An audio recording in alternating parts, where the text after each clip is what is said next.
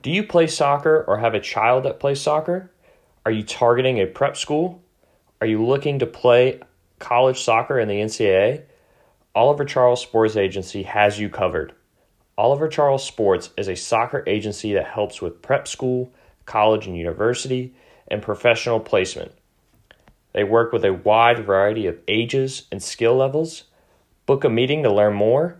If you are a player or parent and need help, please click the link in the episode description and mention the Mader Soccer Talk podcast for a discount.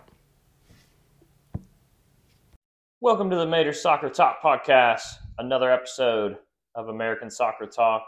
And my next guest is a guy who has been working with youth soccer for 10 years. He's a former college soccer player, director of goalkeep- goalkeeping for Tidewater Sharks in Virginia, coach of multiple club teams, and high school soccer coach. Welcome to the podcast, my good friend, Justin Cook. Cook, welcome.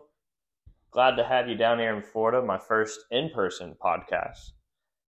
Um, tell the fans that don't know you a little bit about your background. Yeah, well, I think first and foremost, just a big, a big thank you to having me on the show. Uh, love the Florida weather being down here.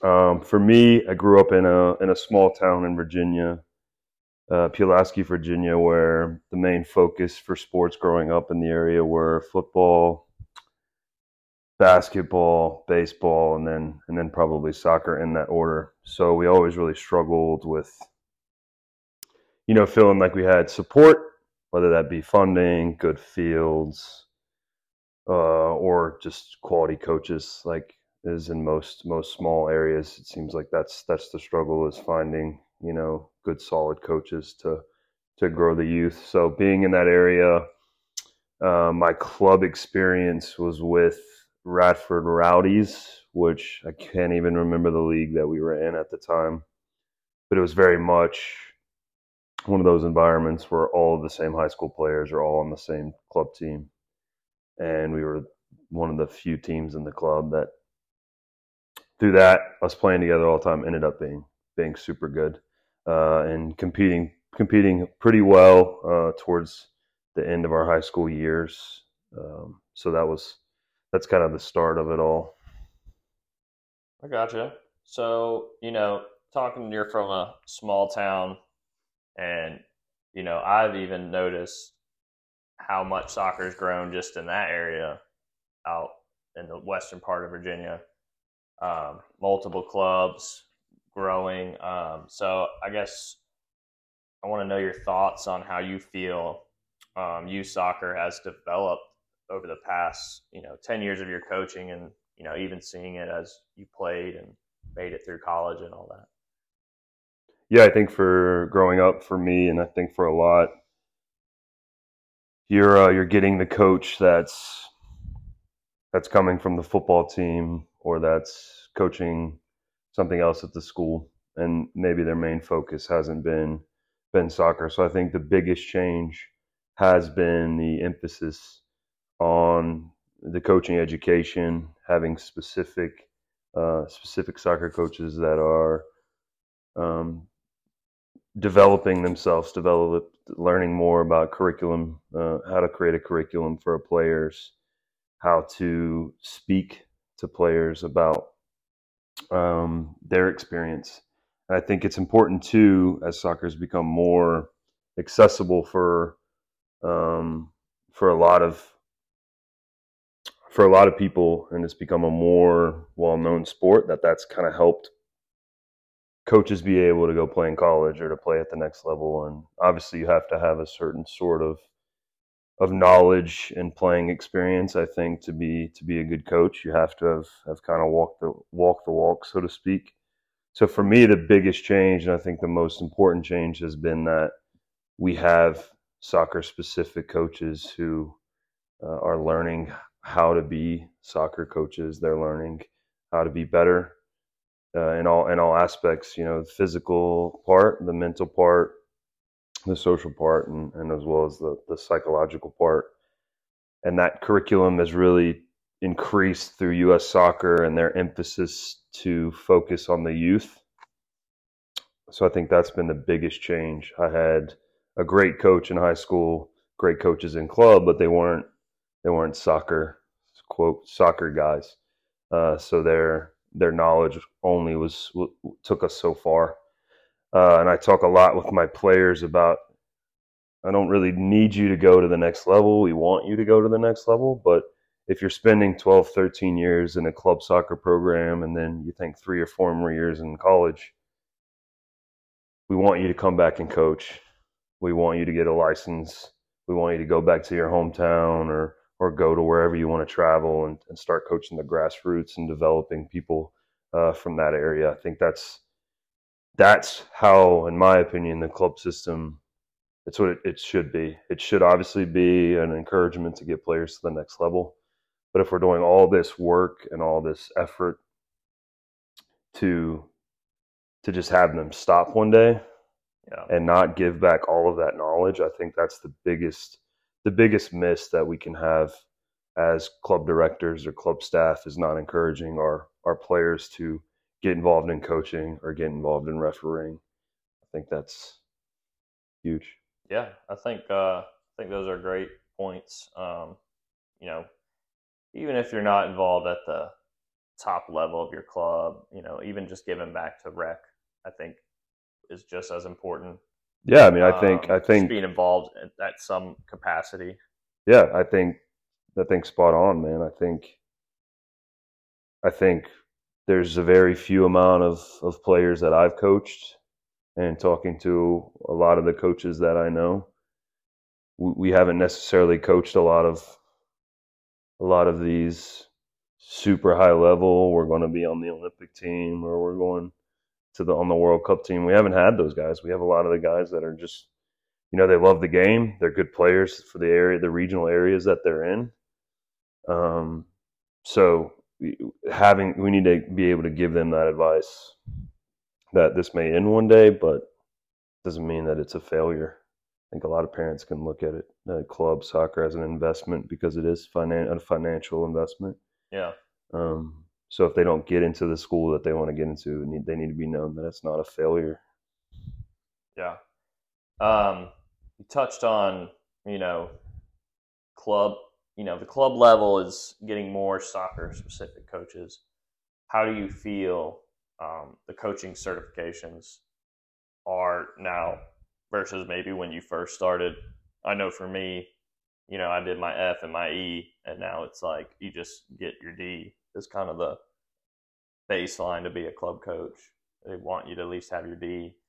Um, so talk to me a little bit about that and how you've seen it grown. Yeah, I think I think the idea behind that is in the past, before a lot of it changed, and there was kind of a uh, an honor system where if you played at a certain level, you could get tiered into a different. Uh, you could get tiered into a different licenses, so you basically could start, you know, you would start uh, ahead of uh, of another coach. So I like the idea that they came in and they said whether you've coached 20 years or you know this is your first starting, we're all starting on the base level. And at the initial level, it is a lot of you know, uh, seven seven v seven and nine v seven or nine v nine, sorry, and eleven v eleven. Uh, you have you'll have a, an online component that you can pass, and then you also have to have an in person to be able to take your next license. Uh, you have to have two of those, two nine uh, nine aside, uh, and eleven aside. Two of those online, and then also two of those in person before you can even take your D license and then we take your D license, obviously moves up C, B, A.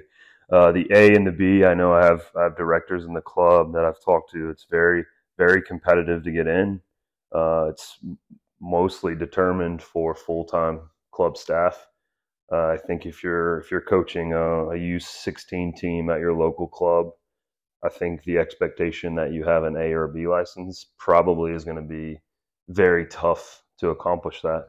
Um, so if you're just getting in, and we always kind of talk about giving back. If you're just getting in, you know, you're going to get in at the grassroots level and you're going to be able to take some stuff that might just seem tedious if you've played a lot. If you played a high level of soccer or you've coached for a while and you go take these classes, you're going to, say, oh, this is boring. This isn't teaching me anything. Uh, but U.S. Soccer does a really good job at tiering them. So when you're when you're done with your D and you head into your C, they're not going to reteach you that the stuff you learned in your D. Right? The expectation is going to be that you have that. Mm-hmm. So you can just step right into the C and take it. Um, that's where I'll be on next, onto the C.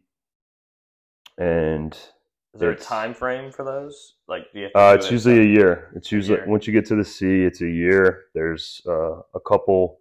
Uh, I want to say off the top of my head, I think there's two in person, two or three in person meetings. I usually have a, a couple assignments each week uh, that you'll have to knock out and get done.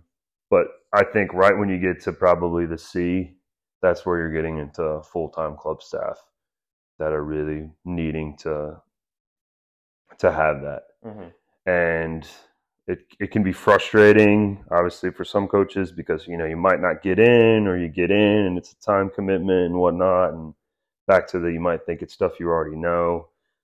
But that comes back to the the financial component right? If we're asking parents to pay you know 800 1500 2000 a a year then they need to see that we are that we are professionally developing ourselves Yeah. because what what differentiates us from a rec program and the first thing is is obviously that the coaching licenses expectation and professional development that a club a club can offer Yeah. Um, got next here. Um, the club soccer, especially in Virginia, has changed so much, and so you know we were talking a little bit before. Um, how are the leagues now? I mean, I know they they have that national league, um, mm-hmm. and so is that kind of the top tier for club teams is being in that EC, ECNL or yeah i think that's all in, in who you ask right you know um, most of my experience is working with uh, ecnl regional te- regional league teams okay and then obviously in virginia we have um, the npl Mhm. um, which is our more localized league, and that was formerly VSLI. NPL came in and, and kind of took uh, took that over, so to speak. We also have in Virginia we have the Tassel League, which is the Tidewater Advanced Soccer League, and that's and that's if we're thinking of pyramid, that's kind of right before rec. And the main thing with the leagues, I mean, right now now the leagues are uh, club based. So in the past they've been if you have this really good team, you can put this really good team in this league, you know, ECNL regional league if they're a really good team. So that's all been changed now. It's it's club based because what we've seen is you're putting you're putting a lot of emphasis in this one good team or this second good team. What about all the other teams? You know, are they getting kind of thrown to the side, so to speak? hmm So being club based, your whole club is getting put into specific these specific leagues. So at Tidewater Sharks, we have a partnership with Virginia Legacy, which is the other club in Williamsburg, and we have uh, combined our elite teams, our elite teams, and then all of our our elite boys and girls, and then it's our entire girls program. Um, and they will play in the East. They, they will be our ECNL National League, or sorry, ECNL Regional League teams. Um, and then obviously our first teams at each age group for Sharks and our first team for each age group at Legacy will will be tiered accordingly, probably NPL um, Division One. What I've come to see about it though is every so often there's just popping up a new league. You Yeah, know, so there's be a lot MLS Next. I haven't had a bunch of you know knowledge with MLS Next, but it is it's right there. It's it's I would say it's probably you know slightly above an ECNL National League, a National League, but that's not to say that an ECNL National League team can't beat it. I think that's for me is the most confusing part about our American system is you can just these leagues just pop up. I mean, they just created the 64, which is another really competitive team that has it's 64 clubs. It's nationwide, um, and that's there's not like a real rhyme or reason or a certain pyramid where everything trickles down.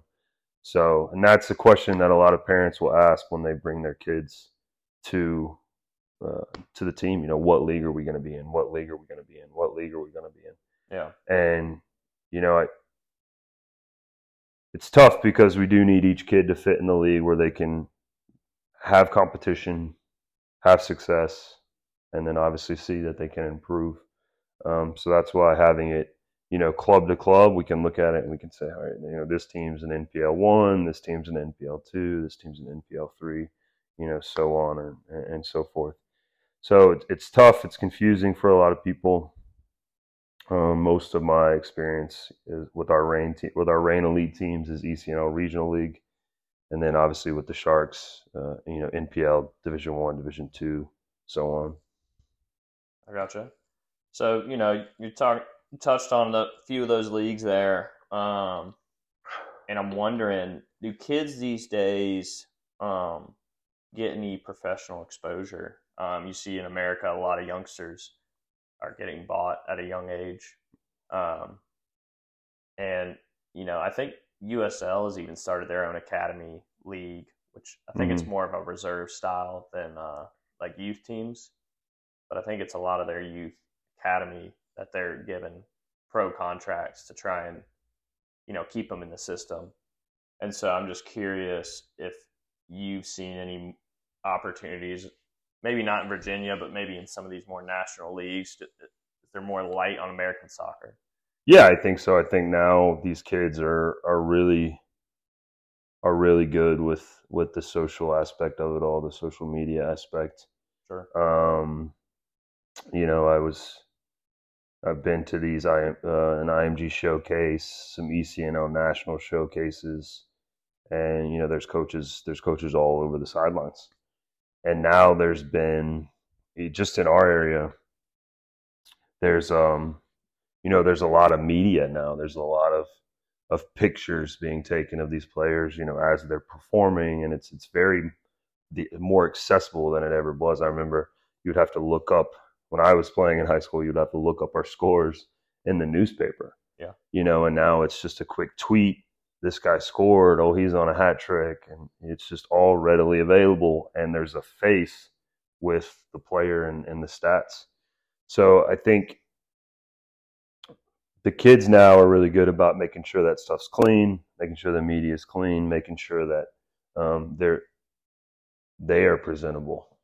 Um, and I think that helps. I think you know they're getting the highlight videos, they're getting the exposure, so it doesn't really need to come from you know a club or the high school team or whatever. They're very individualized now.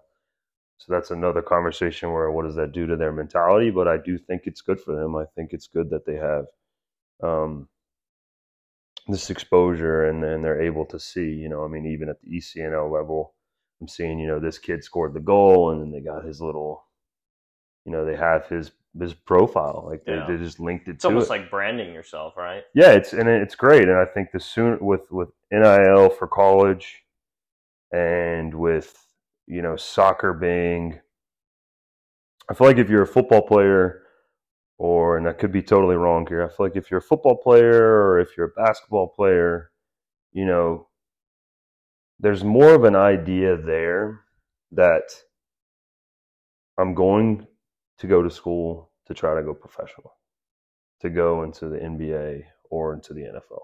Right. Like because the two best the best leagues and maybe even baseball is the same way. That those are the be- the best leagues for those are in are in America. Yeah. Right. So it's very much an idea of I'm going to go to this great D1 school and then I'll get drafted. Well, I don't think that our college system is is set up that same way for you know our players to go to the MLS. So being you know being able to create that individual uh, kind of market and individual brand for yourself is going to help you get to those you know the USL teams, Yeah. the USL academies, or just give you create and give you these better opportunities. That I think that's why you're seeing players that are most of our most of our really talented young players are going overseas now, um, and they're not going to four year universities Yeah. um, you know a lot of a lot of these a lot of the teams that I see around us in college it's there's a lot of players coming from outside of the United States Yeah. Um, Um, you know, touch. I feel like this kind of leads into my next question here. Um, you know, America's pro system has really expanded lately, um, and you know how England's set up, and you know we got MLS. Obviously, is kind of the top of the pyramid. You got USL Championship, USL One. Uh, there's a new league called NISA, which I would say it's on the same level as USL One. And so then you got USL two, which is just your summer ball. Mm-hmm. And NPSL is summer ball, but you know you got all these leagues, and uh, you know I'm curious. You know, do you think we could get to a point where we see more local clubs having that top team in a in a league? Um, you know, someone like a Rain FC putting, hey, we're gonna have a team um, Yeah, you Virginia know, Beach that's- has a team. Or, I've I've joked I've joked a lot with with our staff and some of my friends around there that you know the, the players that we have we could we could create a really good a really good USL you know USL setup for us. Um, I think you know I think I think the biggest the biggest pushback on that is the financial part because it does cost a significant amount of money to join those leagues. I think could be totally wrong, but I think I, I think I looked it up one time and it's you know fifty or so thousand just just to kind of you know start the process, and then you have to have a stadium and you have to have staff like an actual staff, not just a coaching staff, but Mhm. staff to run the facility. So I think I think you're able to do it if you're in an area where there's there's money and where you have fans that would be able to come support and kind of have ticket sales. You know, if you're around a school with a bunch of colleges, like you can have success because you can have players coming in that uh, you know aren't going away for the summer and can come back and play. Um, you know, I guess in a perfect world, it would be every club has an ECNL national team. They have a regional team. They have NPL one. Trickles down, and then ECNL national. Hey, when you're done with that, you go into I don't know, maybe you create like a USL, a USL championship or or whatever, and then compete. You know, I think, I think, I think it's getting better. You know, I think just last year or two years ago, uh, the Lamar Hunt Trophy, Sacramento was in the final. Yeah. Uh, this year, I Um, think we they had two teams make it to the semis or quarters. So that's that's an idea of what it could look like. Yeah. You know, that's an idea of what it could look like. Um, but I think it's tough. I think the reason England, the reason France, the reason Spain, the reason a lot of these countries work, their system is all connected and it works, is probably just due to size. I mean, it's it's a much smaller, you know, much they're they're much smaller countries than where we are, where you could have you know an ECNL national team here in Florida, and then you could also have an ECNL national team in California. And if those are the two best teams, that's you know that's a six-hour flight away from each other to play. So I think I think it's just tough based on um, the distance we have to travel, but I think it's improving. Yeah. Um, and I I'm not. I I feel like sometimes I can get very uh, trapped in my small Virginia bubble. So you know, I might not be 100% correct on everything. Yeah. Um, you know, I I would like to see us get to a point where you know you have your top league. Let's just let's just stick with USL because I think they're setting up right, having multiple Mhm. leagues. Yeah. um, which is why I've really grasped uh, an interest. Also, moving down here and watching the Rowdies. Um, you know, it's it's decent level football, and uh, you know, I, I think you could almost have it. You got your top league that's national. The league next league is more national, and you could even when you get those lower leagues, you can make it regional, kind of like England on their like what their fifth tier. It's north and south Yeah.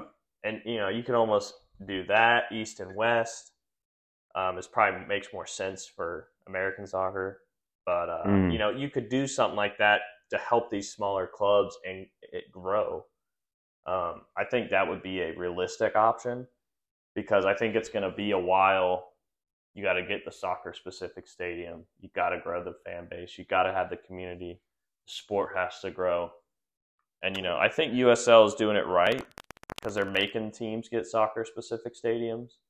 Yeah, uh, which I, I I- think great is idea. huge. And you know, they're they're getting that community and these small stadiums. So it's nice to see. Um, be interesting to see how it grows. You know, it, it is a business. You, Yeah. you there has you know there has to be money made. You know, to be successful. Because if if if it didn't matter, and you know everything was just let's just have a great idea that doesn't make money. It just doesn't. It doesn't work like that. Yeah. Um, but you know, you look at some of these USL environments, man, and it's they're great environments. Yeah, Rowdies Like, they it's get like very- thousand people. It's very regionalized excitement hmm because you know in some places there's only so many professional sports teams. You know, there's only you know so many MLS teams, and they're still they're expanding and they're expanding and they're expanding. Well, that why are they expanding? Well, that's because these cities and these towns want it. They, They're they're craving it. So you look at some of these USL environments, and like five thousand people, it's packed every single game, and the chance, and you know that's. So if you would ha- you have to make it regionalized, you know, like you're saying, I think there's a lot of success there, and that's what USL is doing. And I think MLS, if you look at the cities that they've went into more recently, right in Austin, right Austin, you look at their that there's uh, their stadium and the way it works there, like it's very much like this is our thing, you know. And that's in Texas where you have a lot of sports teams, but in Austin, like you know, it's a booming city, but you bring the team in there, they're packed out all the time. Yeah. You know, you look at places like, you know, Portland and Seattle always have great fan bases. Yep. And um, I think that's you know you you you create that just deep rooted interest from the people that live there, and then then you can kind of branch out and go from there. So I'm sure those those MLS teams have have done a lot for youth soccer in that in the area. Sure. Um, but yeah, I think I think that's that's the most successful way to do it. Is kind of like you're saying, like regionalize it. Because I think the thing is, is once you get big enough, it can be national, but there's levels to it. You know, some of these teams they got to start small, and eventually, like I know USL League One, I don't think they have, but maybe 12 teams total. But in USL Championship, they got 12 on the East and 12 on the West. Yeah. And so, like, you grow you grow that USL League One league, you add more teams every year, and you know but MLS, they're doing the MLS Pro Next is their second league, but it's just you know they're reserve teams of these MLS teams. Mm-hmm. So it's hard to build a fan base for reserves. You know, Yeah, it's tough. um, so it's it's a little. I, I wish we could fall under one umbrella and just one league and yeah, grow from it's, there. It's tough. It's it's tough. But going to my uh, next question here, do you think we could get to a point where kids choose pro routes over college? Um, you know, with more of these teams popping up, I just think it's more opportunity for for players. You know, especially opportunities we probably didn't have when we finished playing. No, for I, I I feel like it's already happened. I think we've already seen it. You know, um, uh, I think if if your desire as a as a soccer player is to go, um, to to maybe make money and, and do this for a living, I I often feel like it, it your your best bet might not be to go to college. You know, um, especially because it's hard to get an NIL deal with soccer um, in college. It's not the biggest sport. Yeah, but yeah. also, you know, we talk about branding. If your social media game's good, you can get those deals. But on the flip side, if you don't have a big social media following, you, you might have a better chance going the, the pro academy route and trying to get in the first team. I think I think if you if you are a good enough player, I don't I don't think you end up at a um, if if if you're potentially going pro, and I could totally be wrong about this. I, I don't think you go to uh, you're coming to college or you're going to a college in America. You're probably getting seen and and, and transitioning that way. I feel like a lot of the people that I played with and a lot of the kids that I've coached that have played, you know, college soccer, whether it be at the Division One level or at D two or D three or NAIA, a lot of a lot of the soccer players that I've coached have used their talents on the field and and merge that with good academics to use it as a way to to get a really good education at Yeah. good at good schools. You know, a lot of the kids that we end up coaching um, end up at the D three level. Yeah. You know, in Virginia, whether it be at CNU, uh, you know, Roanoke College, Lynchburg College, all really, really good academic schools, and also some of the best, some of the best D3 soccer teams in the country. Yeah. So you're not going to a CNU to go to play overseas in England. Like Yeah. you're using that as a a platform for you to get an education, and um, uh, that that doesn't mean that all all and this comes back to the point I was making earlier. Like as a you spend all this time in club. Well, all right, you're not going professional, but is it still worth it? And I think it is still worth it because um, you're using it to help get you that education and, and, and play. Go somewhere where you can enjoy yourself. You can be more than just a, prof- a soccer player or more than just a student. You get to do it all. Yeah. But I think if you want to go overseas to play, I think that's your best bet. Um, to just to just skip the college route Yeah. and just and just go. Right. You know, but you, obviously that's that's who you know. That's being identified, Yep. and you're usually identified probably younger than you are older. Um, I'm going to switch gears here and go into national team talk. We've been talking grassroots up to college, pro, pro leagues. So I want to cover some national team. We signed a new sporting director from Southampton, um, Matt Crocker, I think is his name. What do you think of that signing? Um, you know, he was part of Southampton when they had Bale, Oxlade-Chamberlain, Luke Shaw, Ward Prowse. Um, just some of the biggest names there. I mean, there's more than that that made it out of that academy that are still playing at a high level.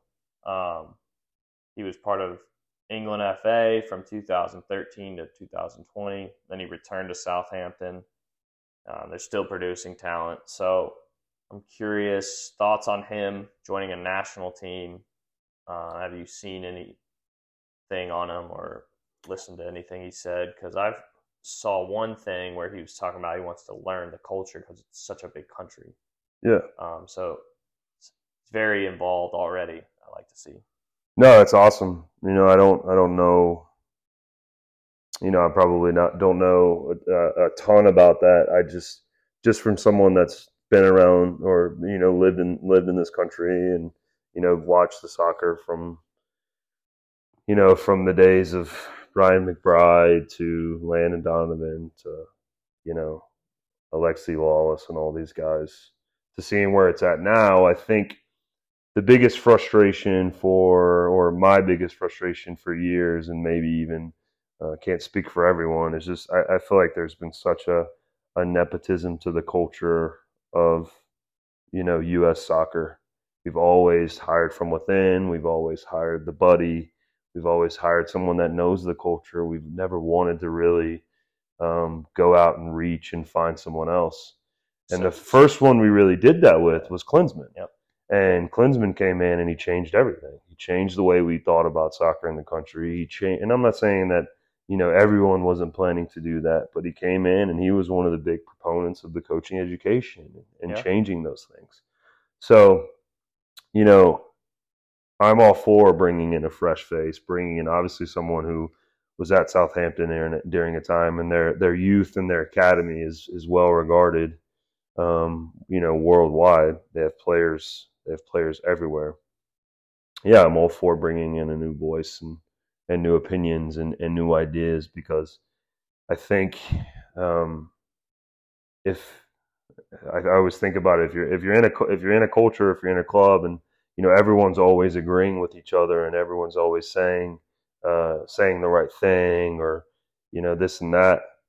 I don't feel like you're ever going to going to change anything. You need someone to come in and kind of stir things up a little bit, and Sure. and yeah, I, I respect wanting to kind of change the or see the culture and see how it is, but also you know, you know where where do we need to need to improve? Um, Yeah. and for me, it's just you look at all the all these best these best countries in the world and their national teams and and they're hiring coaches that aren't from there. Yeah. And um, I'm not saying that you you shouldn't be American, but if you're the best American coach, then that should be an option, right? But us as us as an American, uh, we we have all the all the facilities, all the funds to get get the best people. Yeah. So I think this is this maybe the first kind of idea of that of maybe that nepotism kind of shifting where we're saying like, hey, let's get other people. You Yeah, know? and I think I think you got to look at it too. I mean, they they just cleaned house, right? McBride left. Ernie Stewart, I think it was his name, was involved. He Mhm. left. Um, you know, Berhalter, his deal, which I'm going to touch on. Um, so it's kind of a fresh start almost, and we're hosting the World Cup in 2026, which is huge. So I want to uh, bring up. We also hired Onyewu. Uh, I don't know if you remember him, center back. Oguchi. Yeah, Gucci Onyewu. He played overseas.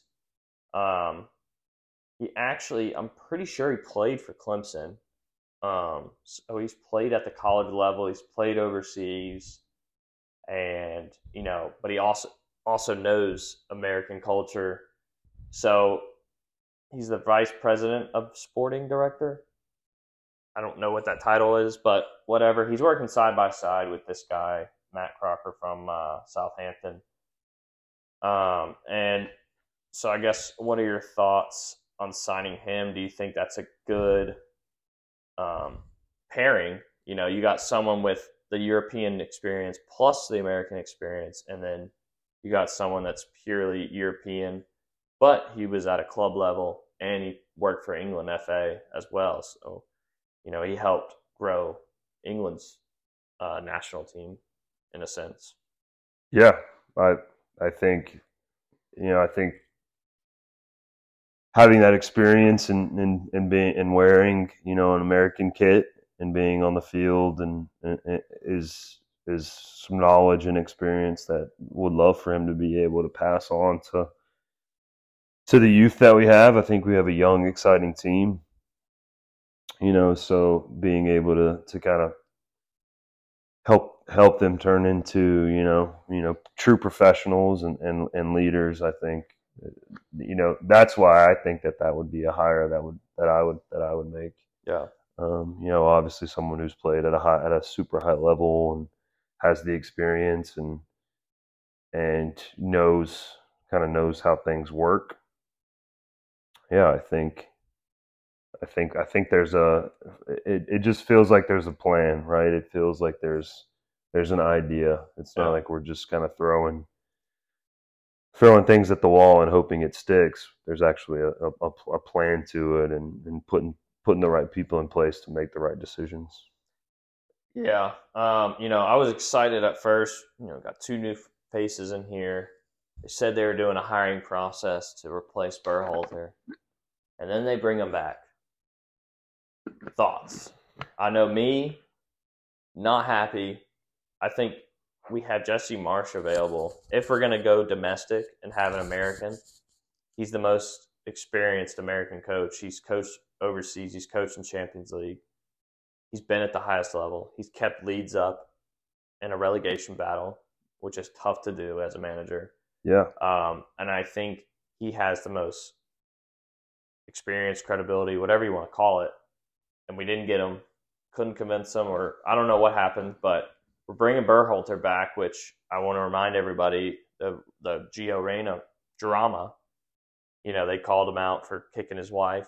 The Reyna family it blackmailed him and all that. So it's like, and Gio just had good performances without Berhalter there. So how do you mend that relationship, and where do we go from here? I don't get the rehiring. Uh, We got one of the best talents we've ever had in Gio Reyna, and you bring the, this toxicity back. Yeah, I think, I think, you know, as as someone who who works works on the club side and, and you know and works with with 17, 18, 19, 20 year olds pretty regularly.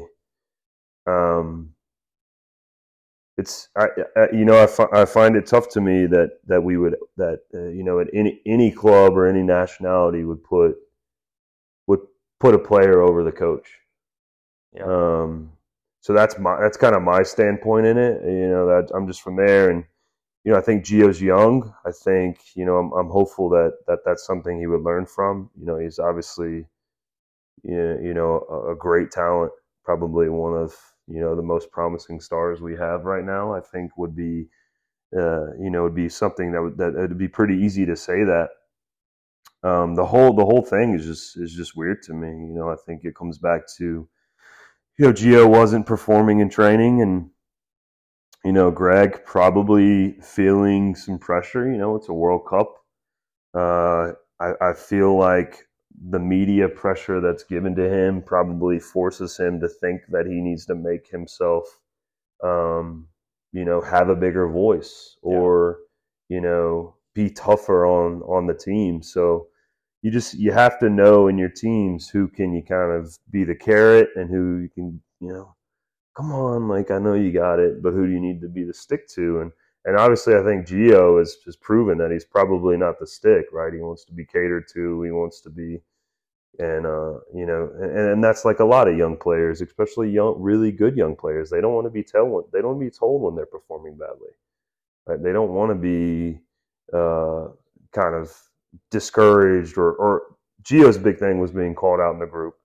Um, and as as Berhalter, you know, and and I think maybe he knows now, right? There's very few players you have on your team that you can, you know, air out their their drama in front of the whole locker room. Right. Um, you know, me uh, on my high school team, I don't. I always say, you know, I'm uh, praise in public, uh, you know, and then uh, you know, I'm gonna I'm gonna destroy you in private, right? I'm gonna get I'm gonna you know bring you over, and I'm gonna I'll I'll talk to you, me, face to face, direct, tell you exactly what I need, exactly what you're doing wrong. I'll look you in the eyes, you look me in the eyes. When we're done, it's an I love you. You, you know, you go on. Yeah. Um. So I, you know, I, I think it's a little bit on his parents too, though. That whole thing. I don't know how much he was involved in spilling that tea. yeah. I mean, stop me if you heard this before, but you know, um, parents cause issues on Oh, club yeah. soccer teams. Yeah, dude. I mean, well, that's. I- mean, I feel like that was just that whole situation was just a definition of soccer in America. Like parents getting too too involved, yeah, and it, I happened mean, at our national team level. That was the most shocking thing Well, about that whole thing. yeah, the the fact that it's happening at that national team level, Goes to show. you can you can see where there are the the cracks or the problems at the very base of the foundation. If it's happening, it's happening here, and it's I, I don't think it was encouraged. There was a couple Right. weeks there where you know it's like, well, Greg, this and you know, and, and I don't I don't know who's right. I don't know who's wrong. It's not my place to to choose there. Um, right. I just know that the Reynas are now gone. Yeah. I think. Um, so if if you just look at it and you remove how you personally feel about Greg yeah. as a coach, or maybe the tactician that he he's limited as a tactician, or technically struggles a little bit with his team, or doesn't get the best out of players. If you just look at this specific issue and you know parents and families, a parent and family tried to blackmail a coach to get him fired. The coach is after the process, the coach is still there. It has appeared that the coach didn't didn't do any wrong, or the wrong that he did wasn't as um, you know drastic as initially said, and the family that accused him has now been removed. I think that's success.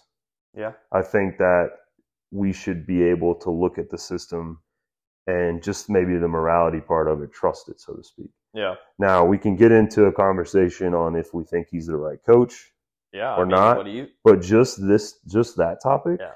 right? You're right. We de- we should defend. We should defend our coach. We should defend.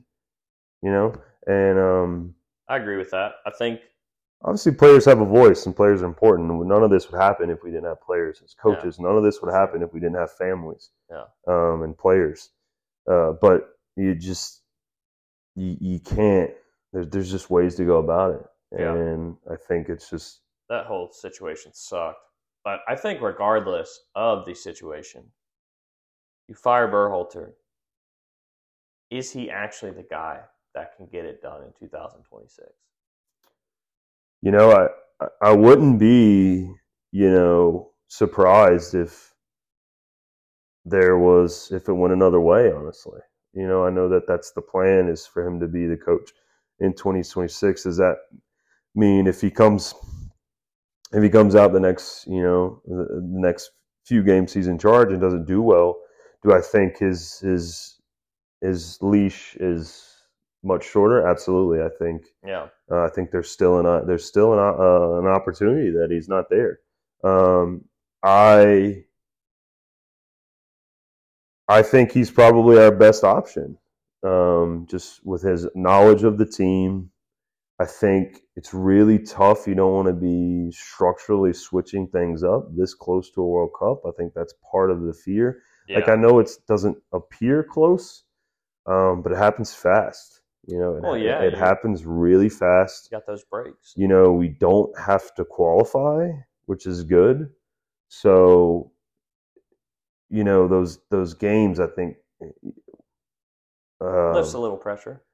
There's there's a little pressure, but there's not like we, we don't have to you know, to win, and we're we're still in the World Cup. So I think that is going to give him a little bit more freedom to kind of really focus on what he wants to do. And I don't know if bringing someone in, uh, someone else in, was was the right idea. So he'll have my full support, um, you know, and I think I think the World Cup's going to be very important Yeah. for soccer in our country, and I think we have to have it. We have to have a good showing. Um, What's what's we need bottom? stars. What's what's bottom result? What's the worst we can do? And it's successful. oh, I mean, yeah, I, I think I, I would say you'd at least have to make a semi. a semifinal. I don't. I, um, I don't. I don't think that we have the team that can do that. Uh, well, Um, I'm just I think- I'm, I I'm being optimistic of where we could be as a team talent wise. You got to think we got a lot of most of our starters are playing at top teams. We we do- we do have we do have quality. That's what I'm saying. Um, so I think if, our- if I you're think our three depth- years down the line, you're hoping Pulisic's at the top of his game, Weah is at the top, Reyna is at the top, Pepi is at the top, or uh, Bal- Balogun or whatever the guy we just got from Arsenal. I, They're I- at the top. Yeah, I think I, I think an eighth. I, th- I or sorry, I think I think being in a round of eight can be can be labeled a success No, at home. because At home? a- No as way. I think I think the rankings right now have us as like an eleven or a twelve. So you know there I think there are still seven teams in the in the world that are that are better than us on their day. So I think I we think have to have our day though. We're at home.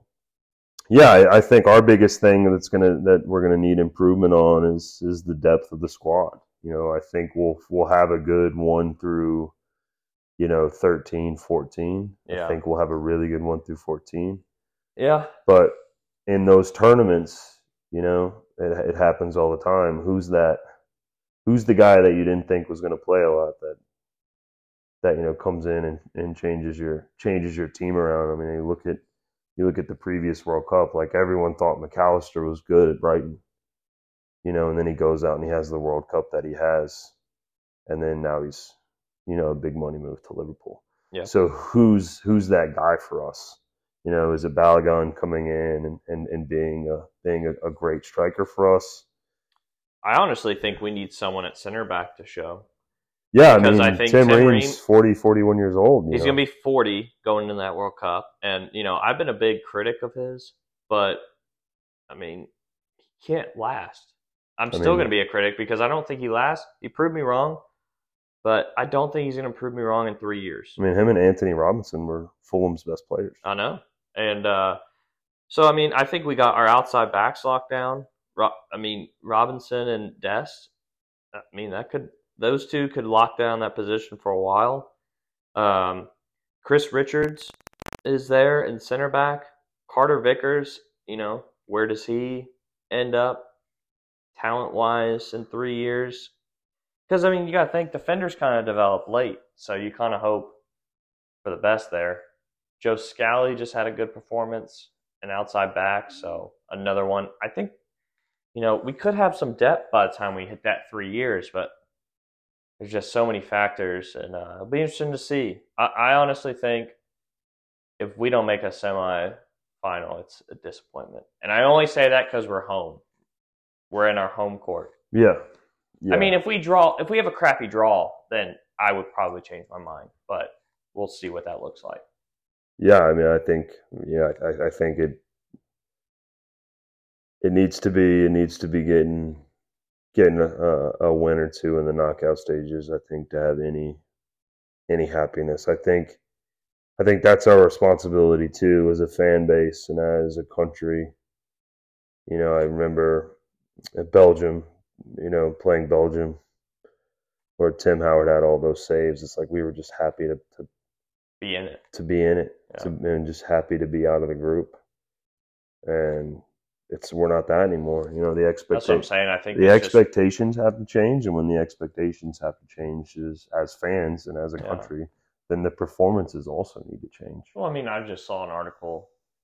Has USA made that jump because we just made Mexico look like they weren't even close to us?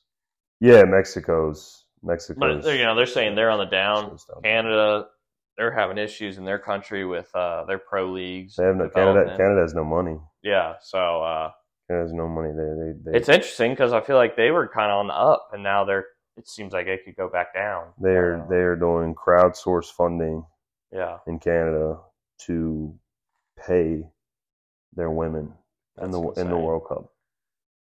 Um, so yeah, I think you know, I think I think there's a lot of countries who are around where we are who you know, 11 to 20 who you know I uh I, are, are their coaches significantly better than our coach? I think Jesse Marsch is the only American coach I would say Yeah. that I would take over Berhalter. But he Yeah. hasn't. But he hasn't proven himself on the national stage. He hasn't. He hasn't. But And- also, and Berhalter was only an MLS coach. he's been he's been fired as well. You know, he is just he is he is newly fired. So Yeah, and and Marsch is a a super easily likable guy, right? You see his passion on the sideline. You see him defending his players. You see him running up and down. So all that stuff kind of helps you, you know, like the guy more, right? Yeah. But he's also, passionate. He's American. He fights, and I think Berhalter's a little bit more reserved, a little bit more relaxed and calm. I'll say this: I think Berhalter's won his locker room because those guys played their ass off, and they, I mean, they looked like a team, and it was just the assistant there, right? They Yeah. probably still feel, and I think I read something. They still feel like Berhalter's the coach. So Well, the fact that- makes sense. The fact that the Reyna stuff happened, and then all the players are coming out, you know, and defending it. yeah, Um, I think that that's a relationship that that can be mended, you know, and that comes back to if if the coach is professional, the player is professional, and as a man, like as a man, you should if you if you forgive, you just forgive, right? You Yeah. don't you don't hold on to a grudge or whatnot, and and a player shouldn't. And you know the Pulisic and the McKennies and you know the the Tim Reams and the the leaders on that team, the Matt Turners, they need to get to get to Gio if if he needs it, right? yeah, And uh, no man, it's- like I think I think if Berhalter could have that back, he goes right to Tim Ream right, and he says, "I need you to talk to Gio." yeah, right? As a leader, as a captain, as someone who's played a significant amount of time. I think that's that's just a better way to handle it. But he's he's coaching on the national team for a reason. Like he has success and he has he has the knowledge. But I think if he could do it over again, he would do it over again. And I think that's why he's given, you know, another chance. yeah. Well, Cook, that's all I have for you. We're at 54 minutes. We're maxed out. I appreciate you coming on, and uh, I hope the fans enjoy it.